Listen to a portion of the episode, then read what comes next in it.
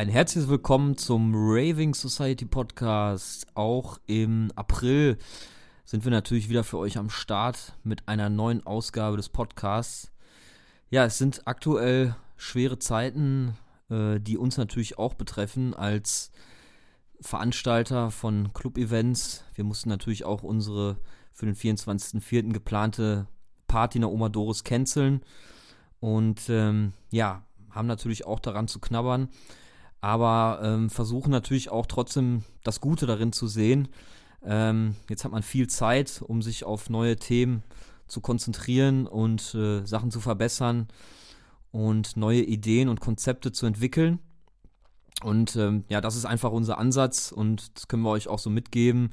Schaut, äh, auch wenn es jetzt aktuell keine Berechtigung gibt, irgendwo tanzen zu gehen, dass ihr mit den Projekten, die ihr macht, weiterkommt, da äh, euer Herzblut reinsteckt und ähm, versucht, neue Sachen an den Start zu bringen. Einfach, dass ihr gut äh, aus der Krise herausgeht und dann gut gewappnet seid für die Zukunft.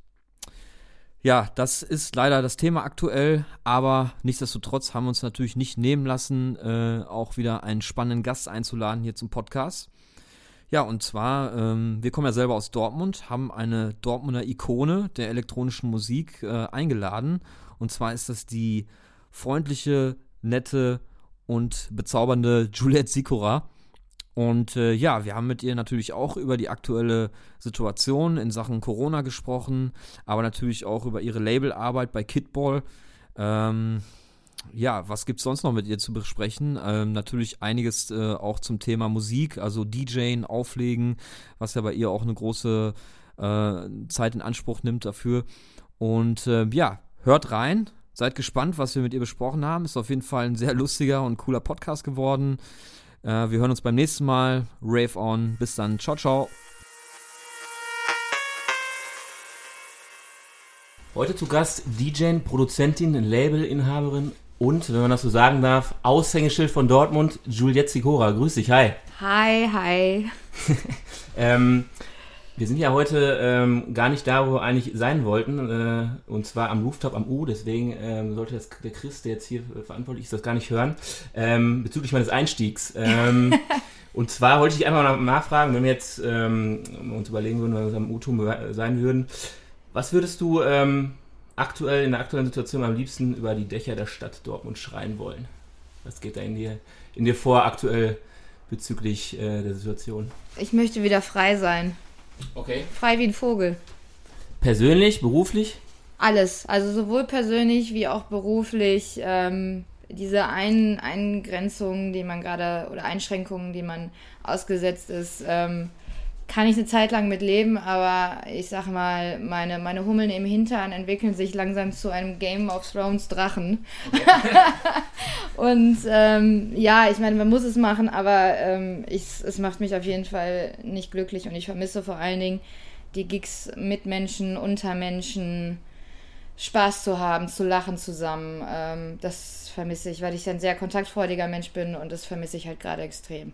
Gerade hier im Junkyard, nehme ich an, macht ihr immer ähm, Open-Air-Veranstaltungen unter anderem. Ähm, war da für dieses Jahr auch beispielsweise was geplant? Ja, also es war, es war unsere Day and Night geplant. Ich sollte beim Bäumchen Wechsel dich im Mai sollte ich jetzt hier spielen. Ähm, ich hatte so noch ein paar andere Konzepte mit dem Chris, die wir hier über das Jahr hinweg machen wollten, was wir jetzt natürlich erstmal alles auf Eis legen mussten weil man weiß ja jetzt nicht, wann es wieder losgeht, ob es überhaupt dieses Jahr noch losgeht. Also es gibt ja Stimmen, die sagen, dass es eventuell sogar bis September, Oktober ähm, keine Veranstaltung geben wird. Und ähm, das macht natürlich, macht allen natürlich Sorge und auch Kummer, aber ähm, wir können ja jetzt an der Situation nichts ändern.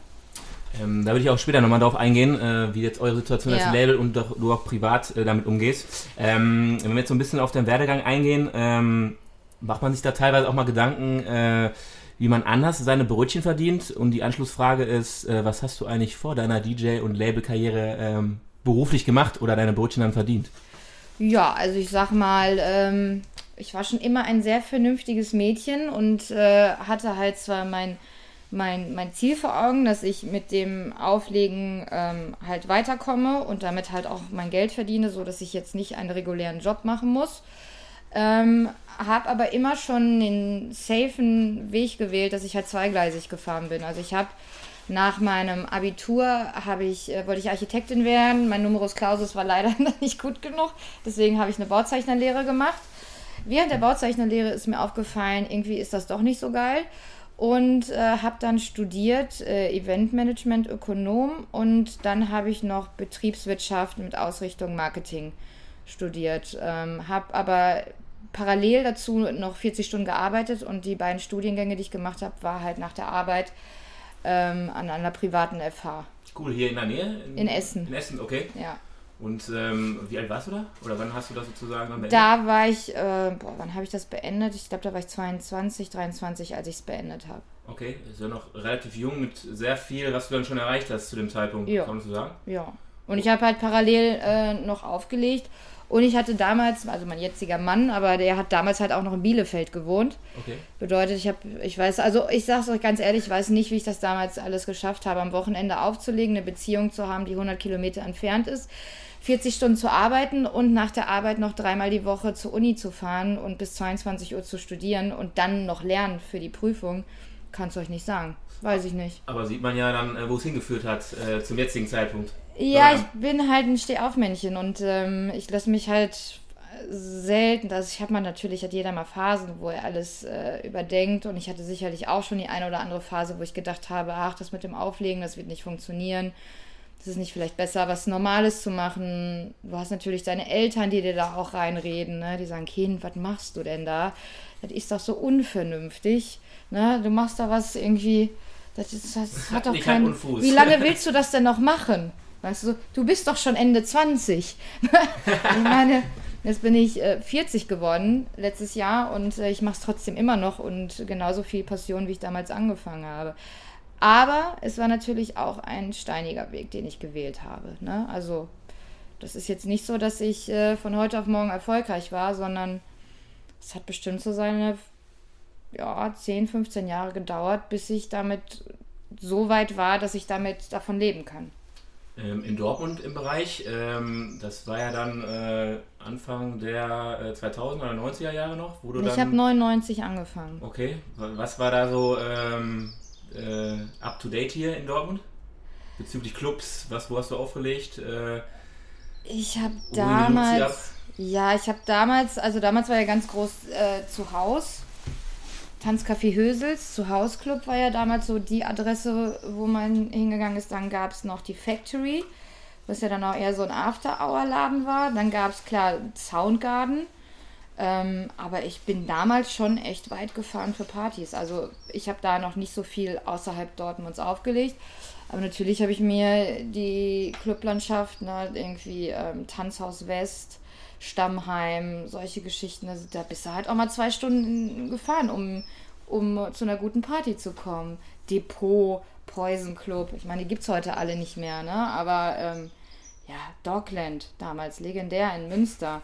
So, da bin ich, da bin ich halt hingefahren. Ich habe wirklich die ersten Jahre halt wirklich nur hier in der Gegend gespielt irgendwo eine Residency damals das schon gehabt? Äh, so einen, so einen Favorite Club, wo du. Ja, äh, ich habe damals angefangen aufzulegen. Der erste Club, der war am Südwall. Das war tatsächlich die, das, was damals die Suite 23 war. Es hieß damals Space Jam. Ah, okay.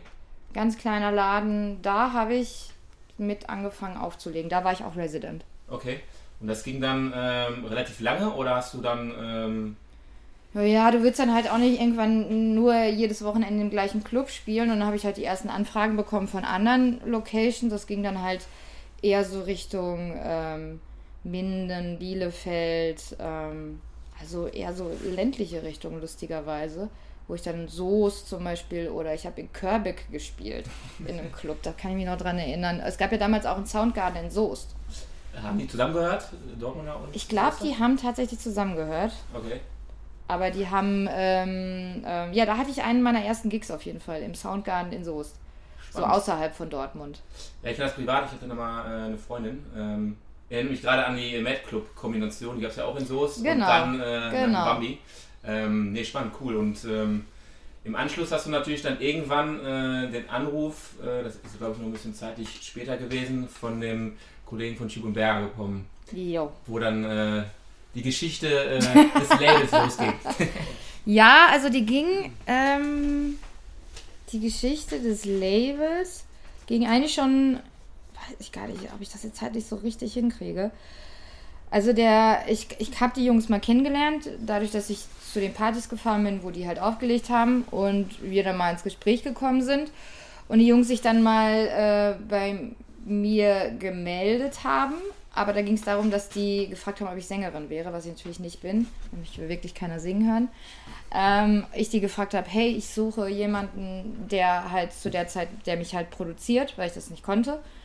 Und ähm, da meinten die halt so, ey, alles klar, komm vorbei. Und dann habe ich zu der Zeit angefangen, für ein Label in Bochum zu arbeiten, weil ich halt ähm, keine Lust mehr hatte auf Bauzeichner. Und äh, die mir dann alles, was labelmäßig, was man wissen muss, haben die mir halt alles von der Pike auf beigebracht.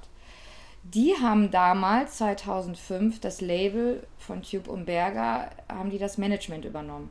Ich habe also ich habe Kidboy mit den Jungs gar nicht gegründet, wie viele es denken, sondern die haben mich, also es wurde 2005 von Typ Berger gegründet und die haben mich 2008, 2009 habe ich für diese andere Firma das Management von Kidboy schon gemacht und die haben gesagt, so ganz ehrlich, dann komm doch direkt zu uns. Also haben die mich im Endeffekt Headhunter-mäßig von dem Label halt abgeworben. Ja, kürzere Wege dann wahrscheinlich dann in der Kommunikation. Ja, kürzere Wege und ich war dann halt vollwertige Teilhaberin. Ne? Ja. Also das, das Label hat damals auch noch keine schwarzen Zahlen geschrieben. Ne? Also es war eher ein Minusgeschäft.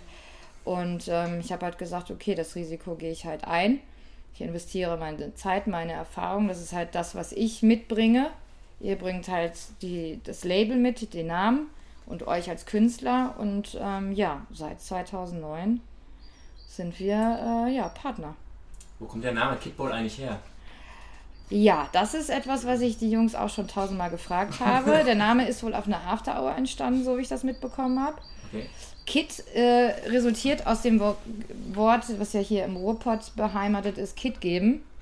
Ne, ich gebe richtig Kit, ähm, dass du halt Gas gibst. Wie der Ball dazu gekommen ist, keine Ahnung. Ja, der Ball gibt Gas, Vorwärts dreht sich immer und dadurch. Jedes, da, kann jeder das so reininterpretieren, wie er möchte. Und das Logo ist halt entstanden, indem Herr Berger Sonnencreme auf den Tisch äh, geschmiert hat und oh. mit dem Finger Kidball reingeschrieben hat. So ist das Logo entstanden. Au, oh, geil, geil. Okay. Ähm, das Logo war aber immer schon gleich. Ja, ja, das ist damals. Seit 2005 oder habt ihr es nochmal geändert? Nee, es wurde nochmal geändert. Ich glaube 2007 wurde es geändert. Aber seitdem stetig. Ähm Seitdem haben wir das äh, einfach gelassen, weil es einfach, ja, schön ist. Okay.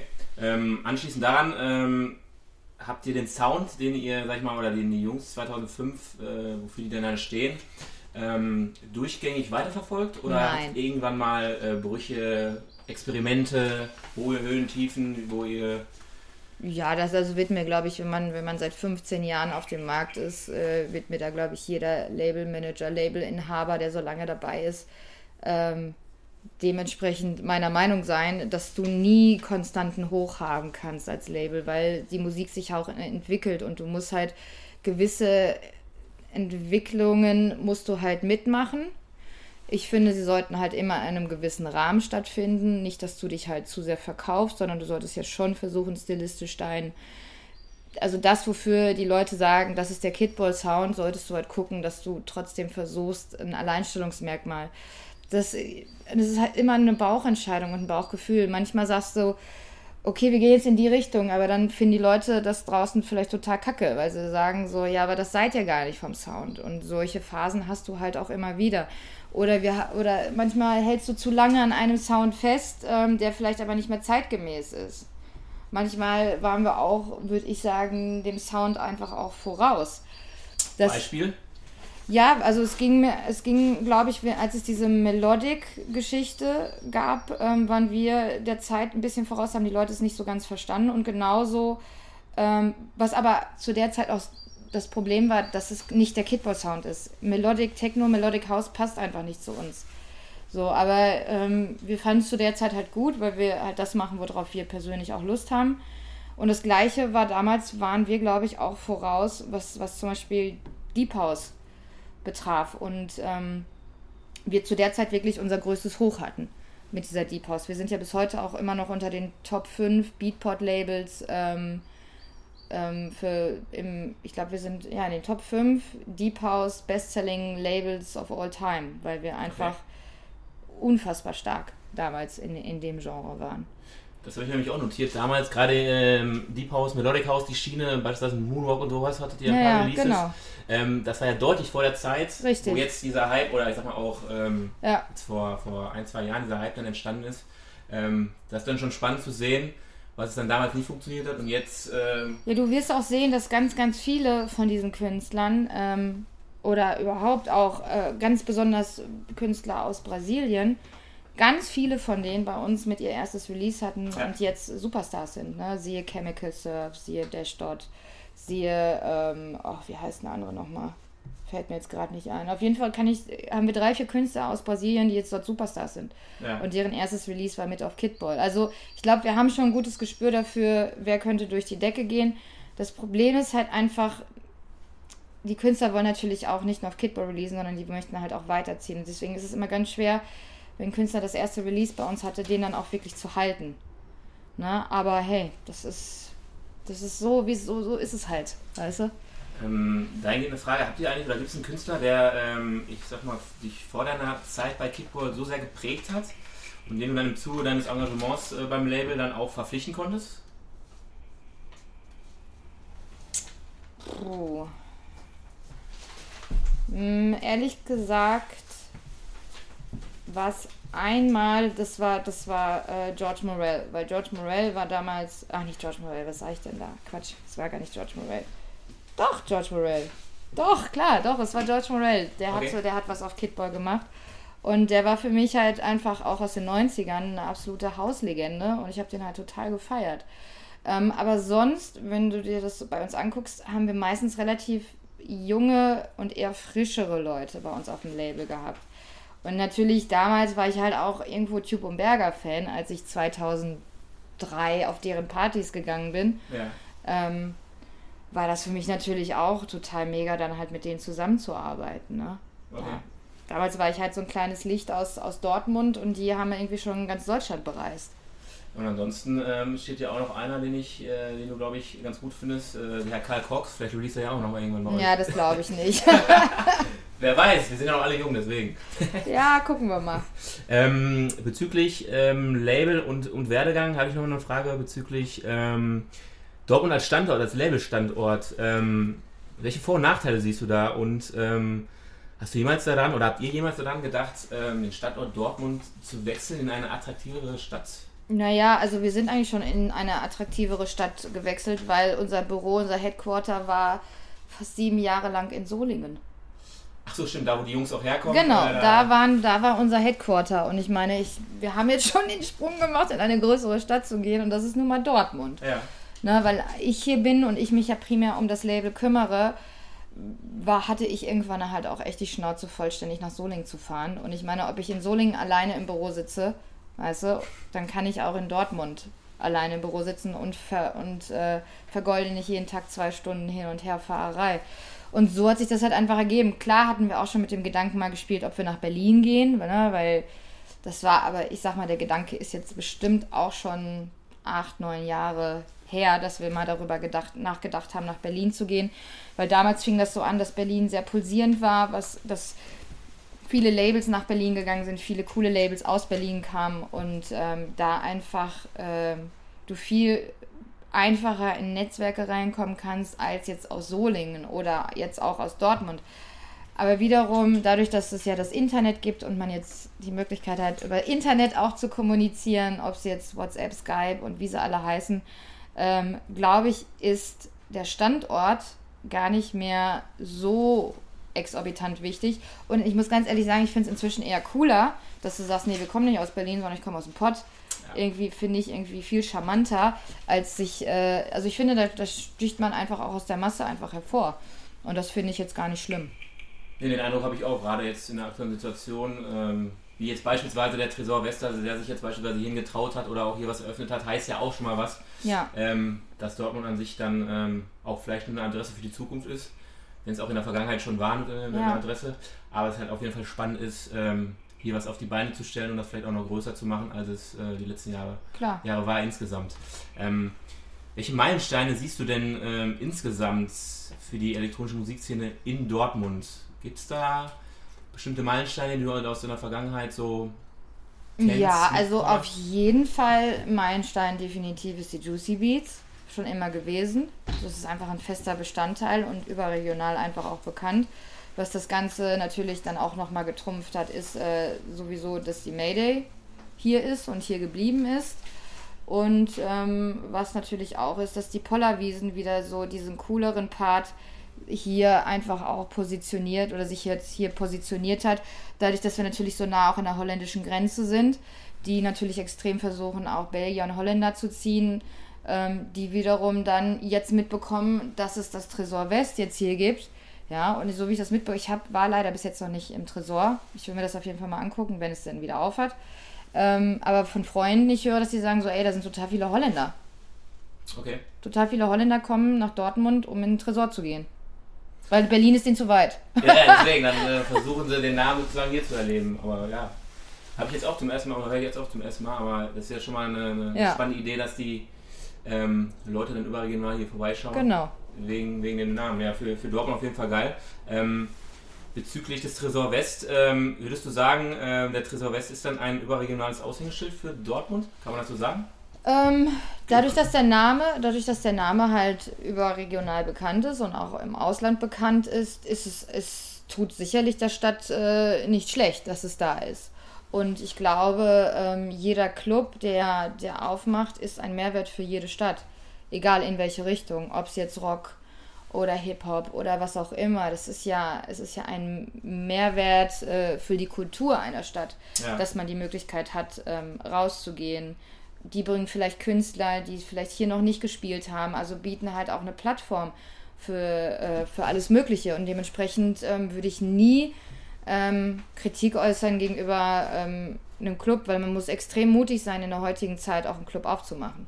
Das ist jetzt meine nächste Frage gewesen. Durch die ganzen Clubschließungen, wie beispielsweise das Bhutan oder das Studio in Essen beispielsweise, ähm, ob generell äh, so eine Investition in Club, klar, wir brauchen sie alle, aber ob das ähm, in, der, in, in der Hinsicht dann ähm, langfristig noch zeitgemäß ist, kann man das kann also man die Frage stellen? Die Frage kann man durchaus stellen und ich glaube, wer es noch nicht verstanden hat, hat dass ein normaler Clubbetrieb ähm, am Aussterben ist, der sollte schnell darüber nachdenken, ob das Konzept, was er fährt, das Richtige ist, weil ich glaube, der normale Club, ähm, Freitag-Samstag-Betrieb wird langfristig aussterben, meiner Meinung nach. Und ich glaube, du musst halt eine Art ähm, Cross-Konzept, so wie das Junkyard es zum Beispiel macht, das wird die Zukunft für die Clubs sein. Also, dass du nicht nur sagst, ich bin Club und ich bin nur ein elektronischer Club, weil ich glaube, die werden nicht mehr lange existieren, ja. weil einfach ähm, die Festival oder die, die, Festivals extrem das Ausgehverhalten ähm, der neueren Generation verändert hat.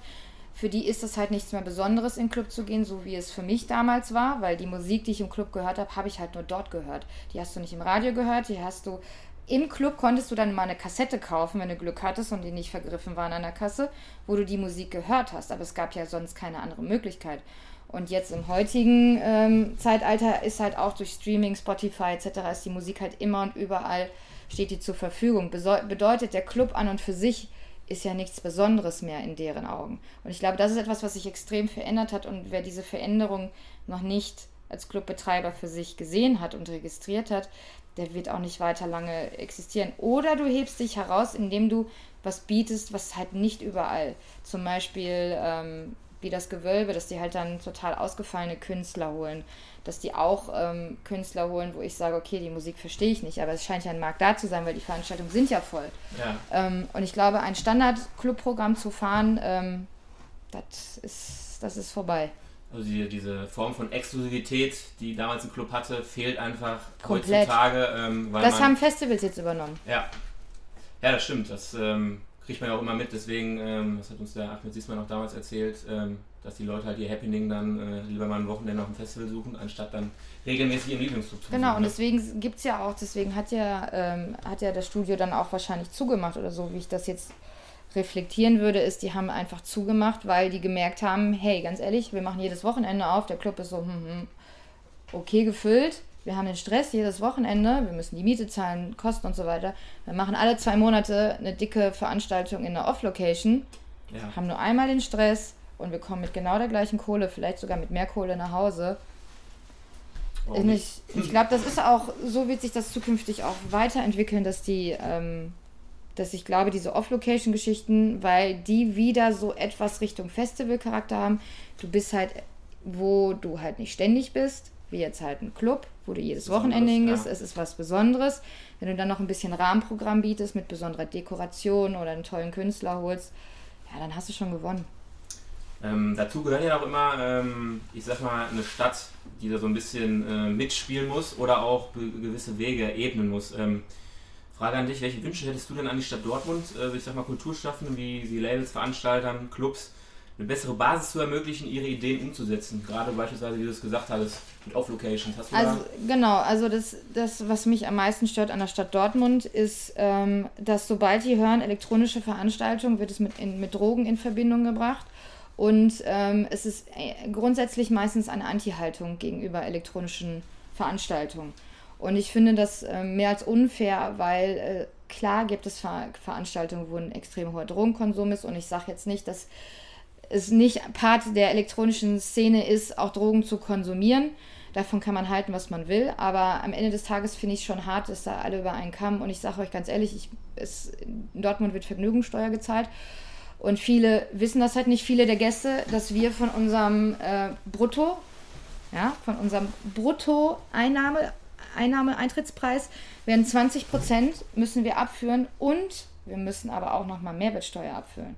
Das heißt, wir haben eine doppelte Steuerbelastung und wenn ich den, wenn ich den Bescheid bei der Stadt eingebe, werde ich gleichgestellt mit, äh, mit einem Bordell und einem, also Tanzveranstaltungen gegen Geld sind gleichgestellt wie, ähm, wie ein Bordellbetrieb oder ein Table Dance Laden. Und ich finde, ich glaube, ein DJ bietet schon mehr als eine CD, die irgendwo abläuft und äh, ein Mäuschen an der Stange dazu tanzt.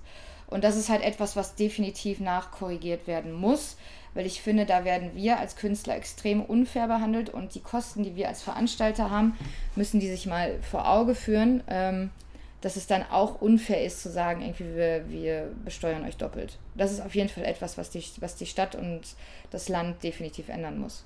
Bezüglich Möglichkeiten, neben dem äh, Möglichkeiten, sag ich mal, ähm, bestimmte Flächen zu nutzen, Off-Locations oder brachliegende äh, Sachen, hast du da schon mal Erfahrung gehabt? Äh, im Kontakt mit der Stadt, dass ich dahingehend vielleicht auch nochmal ähm, eine Tür mm. öffnen müsste. Jetzt nicht nur für elektronische Musikveranstalter oder Labels oder sonst was, sondern generell. Also ich glaube, wenn man es wenn unter dem äh, Aspekt Kultur verkauft, sind die da relativ offen. Okay.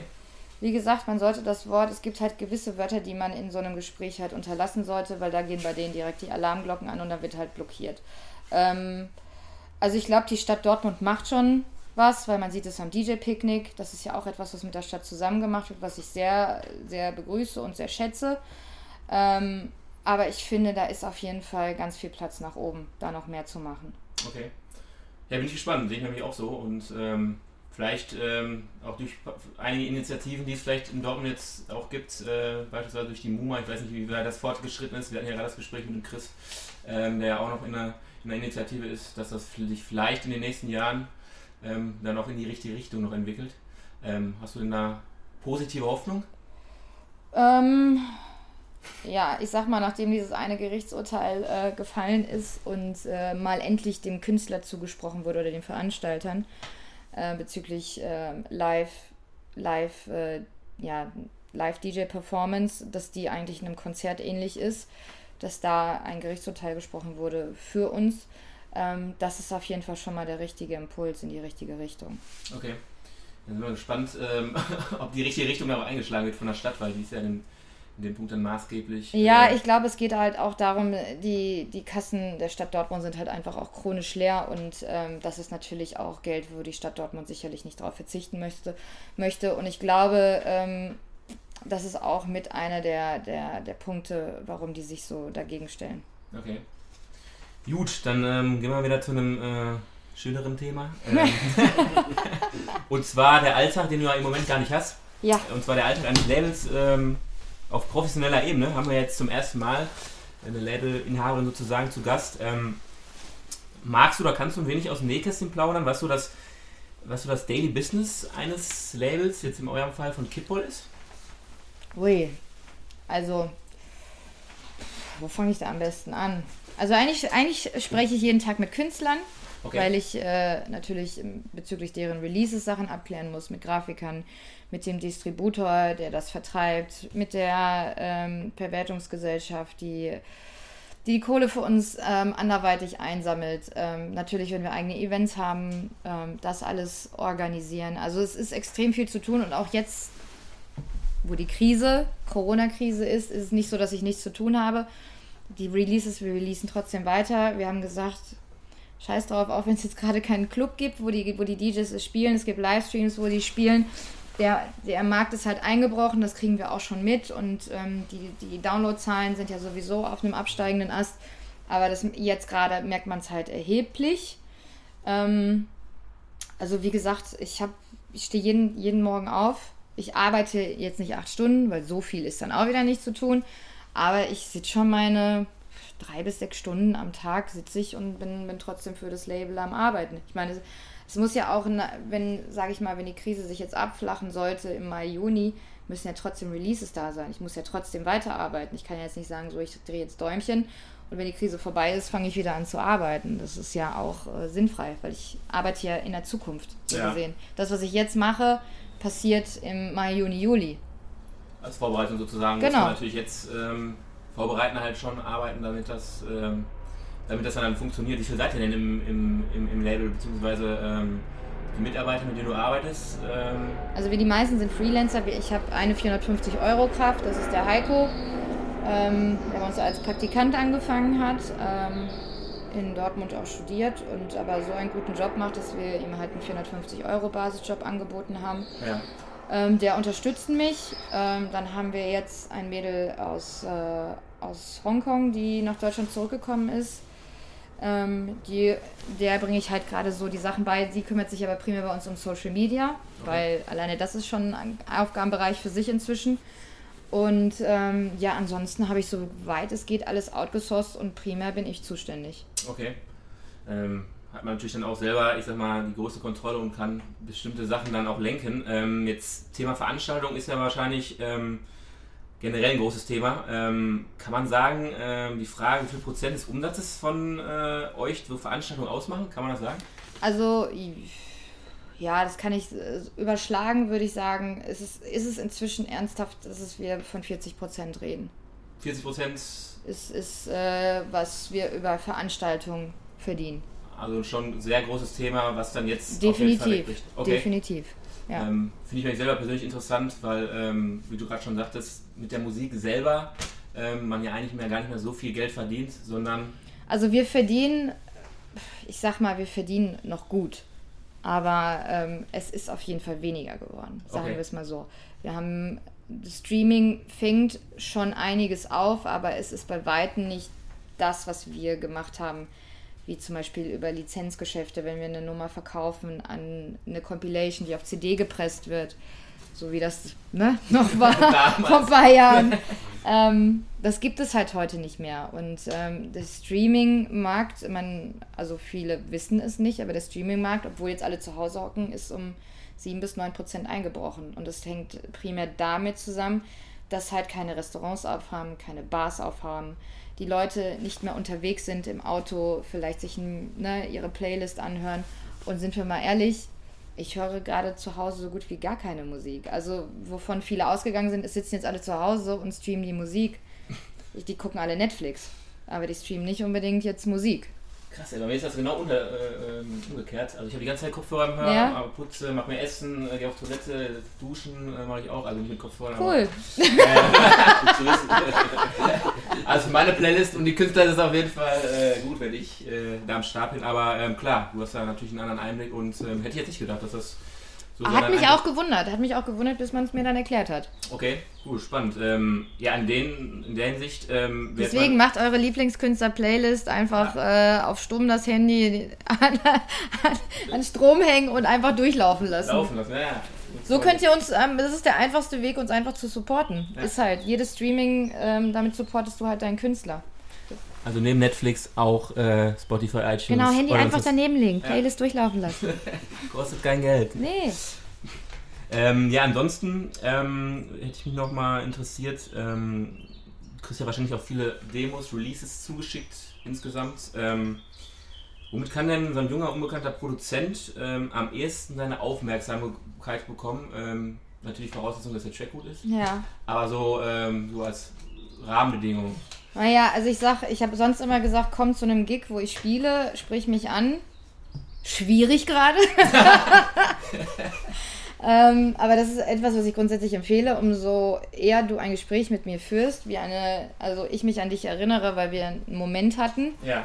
Ähm, umso eher höre ich mir die Sachen an, so blöd ist sich das auch. Also ich habe mich selber oft reflektiert, warum ich wieso reagiere und der einfachste Weg ist einfach, wenn du, weil dann habe ich ein persönliches Verhältnis zu dir Okay. und ich fühle mich dann halt doof, da nicht zu antworten. Ähm, schreibt mir jemand ähm, noch nicht mal jetzt Hallo, wie geht's dir, sondern schickt mir einfach stupiden Link. Sorry Leute, der wird direkt gelöscht. Okay. Weil ähm, ich finde, du musst mir schon ein bisschen über dich erzählen. Du sollst mir jetzt kein DIN A4-Blatt, äh, äh, wie du angefangen hast zu krabbeln und was deine erste musikalische Erfahrung ist, aber schreib mir zumindest ein paar Sachen über dich und bitte schickt mir nicht zehn Tracks, sondern schickt mir zwei, drei, die ihr denkt sind eure stärksten und dass die auf das Label passen. Und bitte, bitte, bitte hört euch vorher an, was das Label für eine Musik released. Weil nein, wir releasen kein EDM. Und ähm, ja, das sind halt eigentlich so die größten Punkte, die, die ich. Und wie gesagt, am besten ist immer, wenn man eine persönliche Basis schon mal irgendwo hatte, dann hast du die größte Chance, dass wir, dass wir da auch reinhören. Ansonsten habe ich jemanden, der die Musik für mich vorselektiert, weil wir haben ja auch Demos at Kidboy. Okay. Und da kriegen wir gerade extrem viel rein, weil anscheinend gerade alle haben zu, genau Leute haben Zeit, sitzen zu Hause und produzieren. Ähm, deswegen ähm, ja, wenn wir nach einer Woche immer noch nicht geantwortet haben, löscht nicht die Soundcloud-Links, weil das hasse ich. dann nehme ich mir nach einer Woche, komme ich endlich mal zu dieser E-Mail, weil ich ja auch andere Sachen zu tun habe. Ähm, und dann nehme ich, mir, nehme ich mir die Zeit, will reinhören und dann steht da, ja, äh, Soundcloud-File existiert nicht mehr. Ist natürlich auch doof. Kann natürlich sein, dass er Glück hat und die woanders hin lizenziert hat. Dann Happy Birthday, ey. Hast du alles richtig gemacht. Aber ähm, ja, im Großen und Ganzen ähm, ist das, was ich, was, ich da, was ich da empfehlen kann. Würdest du sagen, die Qualität von Produktion hat in den letzten Jahren zugenommen? Nein, die hat abgenommen. Abgenommen? Ja, Weil die äh, definitiv. Möglichkeit ist, schlechten Sound zu produzieren, äh, Die Möglichkeit, die, ja, die Möglichkeit, überhaupt Sound zu produzieren, ist einfacher geworden. Und ähm, ja, viele denken, sie sind halt geborene Produzenten, wenn die sich einmal ein bisschen mit Ableton beschäftigt haben. Aber ich kenne genug Leute, die. Ich spiele denen was vor und die können das eins zu eins nachbauen. Okay. Aber die können keinen keinen guten Track produzieren. Also Okay. es gibt halt, äh, ist wie beim Kochen, es gibt halt den, der in der Großküche steht, ja, der nach Rezept dir was, ja. genau, was, und dann gibt es den, den, den Gourmet-Koch, ja, genau, der über, seine, über seinen Unterarm das Salz runter, runterfallen lässt aufs Essen und dem Ganzen halt eine persönliche Note gibt, dass du erkennst, oh, das ist der. Ähm, das sind halt zwei unterschiedliche, zwei ganz große unterschiedliche Welten. Und ähm, die Qualität hat meiner Meinung nach definitiv abgenommen, weil viele uns als Label auch nutzen, um ein Feedback auf ihre Tracks zu bekommen. Ich glaube, denen geht es manchmal noch nicht mal darum, zu sagen, ich möchte das bei dir, bei euch releasen, sondern ich kriege auch ganz oft E-Mails, wo mir Künstler schreiben, so, hey, hör mal rein, wie findest du das? Antwortet man da über- drauf überhaupt? Wenn ich die Zeit für, ne? Person nicht kenne, antworte ich da nicht drauf. Ja, eben, deswegen, dass man das überhaupt als Idee äh, für eine gewisse Liga an Labels dann erwartet, dann Feedback zu bekommen. Da sollte man ja eigentlich froh sein, Feedback zu seinem Track. Oder dass der Track überhaupt erstmal. Äh, Ja, aber manche sind da auch extrem hartnäckig und wenn ich dann nicht antworte, dann kriege ich auch echt patzige Antworten teilweise. Echt? Ja, ja. Also schon beleidigend und. Ja, äh, das ist, das ist, das ist wie abgehoben ich doch wäre, dass ich da jetzt nicht, äh, mir nicht die Zeit nehme, um zu antworten. So. Und dann ist bei mir sowieso, blockiere ich und dann sage ich so, ja, okay, ciao. Ja, wie, äh, wie im Tinder-Leben, ne? keine, Ich kann leider nicht swipen. wenn man keine Antwort kriegt, werden die, äh, werden die Leute ungemütlich. Ähm, nee, spannend. Hätte ich äh, jetzt auch nicht gedacht, dass die dann auch unfreundlich werden, weil. Ich habe letztens einen Spam-Folder, ähm, ich wusste gar nicht, dass es auf meinem Facebook-Account, ähm, auf meinem, auf meinem Juliet Sikora-Account so einen ähm, Spam-Folder gibt. Und ähm, das Mädel, was sich gerade so mit mir zusammen um mein Social Media kümmert, die so, ey, du hast, ja, du hast ja echt witzige Fotos bei dir im Spam-Folder. Ich so, warte, dann schickt ihr mir ein Schwanzbild nach dem anderen. Die sind, Echt? ja, also ich habe mich schon gewundert, ich habe früher das sowas öfters mal schon gekriegt. Ich habe mich schon gewundert, Mann, Mann, Mann, hat schon lange kein Schwanzbild mehr gekriegt. Aber schön, dass euer äh, Filter das dann auch so sauber dann auch. Ja, das, ist, macht, das macht er schon sehr akkurat. Facebook hat das gut hingekriegt. Auch nicht spannend, was es, was es nicht alles gibt. Haben Ja. wir noch nicht bekommen, ne?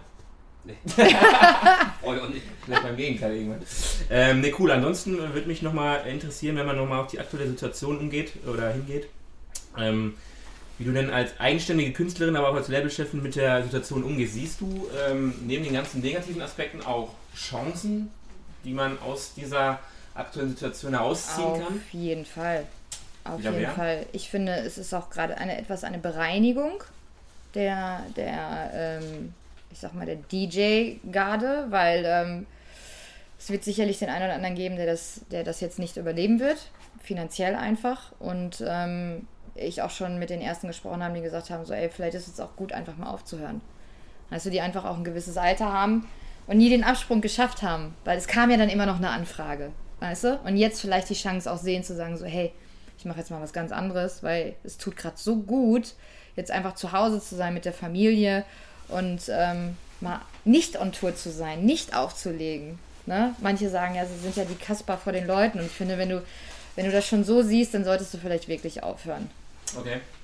Und ansonsten ähm, bezüglich ähm, eurer, eurer Einnahmen, die jetzt wegfallen, ähm, könnt ihr aber noch einen gewissen Zeitraum auch äh, so überleben, dass ihr da nicht einem Existenzminimum lebt, sondern ihr uns noch erhalten bleibt. auch gerade Ja, als also wir bleiben euch schon erhalten, macht euch da mal keine Sorgen. Ja. Also Unkraut vergeht nicht. Und, aber natürlich sind wir, ähm, haben wir gewisse Rücklagen, aber die werden halt jetzt auch nicht ewig halten. Ne? Und ich möchte natürlich meine Mitarbeiter auch nicht kündigen oder verlieren. Ähm, wir zum Beispiel, ähm, Berger und ich haben uns zum Beispiel jetzt letzten Monat auch schon gar keinen Lohn mehr ausgezahlt, weil wir gesagt haben, wir lassen das Geld lieber auf dem Konto, weil wenn kleinere Investitionen, weil der Grafiker da eine Grafik gemacht hat, dann soll er das Geld auch dafür bekommen. Ne? Ich meine, wir sind ja Künstler, wir verdienen ja, wir haben ja in der Vergangenheit ja auch nicht schlecht verdient. Ne? Und wir haben ja sicherlich oder sollten auf jeden Fall irgendwo kleine Rücklagen haben, die so eine Zeit überbrücken, plus diese 9000 Euro, die ich anscheinend als einzige noch nicht bekommen habe. Muss man nochmal ganz deutlich äh, betonen. Wirklich? Ja, Kidball, Kidball zum Beispiel auch nicht. Aber alle anderen, weil ich den Antrag gestellt habe, ich habe immer so ein Glück damit. Also ich habe den Antrag für mich und für Kidball gestellt und ich glaube, wir sind die einzigen in ganz NRW gefühlt aus der Musikbranche, äh, die das Geld jetzt noch nicht gekriegt haben. Aber egal. Ich habe ja den Bescheid, also wird es irgendwann kommen, deswegen versuche ich mich da jetzt nicht zu stressen. Nein, also es sieht alles okay aus. Wir haben natürlich herbe Investitionen jetzt gehabt. Wir haben ja diese Schiffsparty, die eigentlich im Mai stattfinden sollte. Man unterschätzt, was so eine Miete ist von so einem Schiff. Ja. Ähm, das hat natürlich wehgetan jetzt, weil das Geld ist jetzt einfach nicht bei uns auf dem Konto und wir es natürlich jetzt gebrauchen könnten.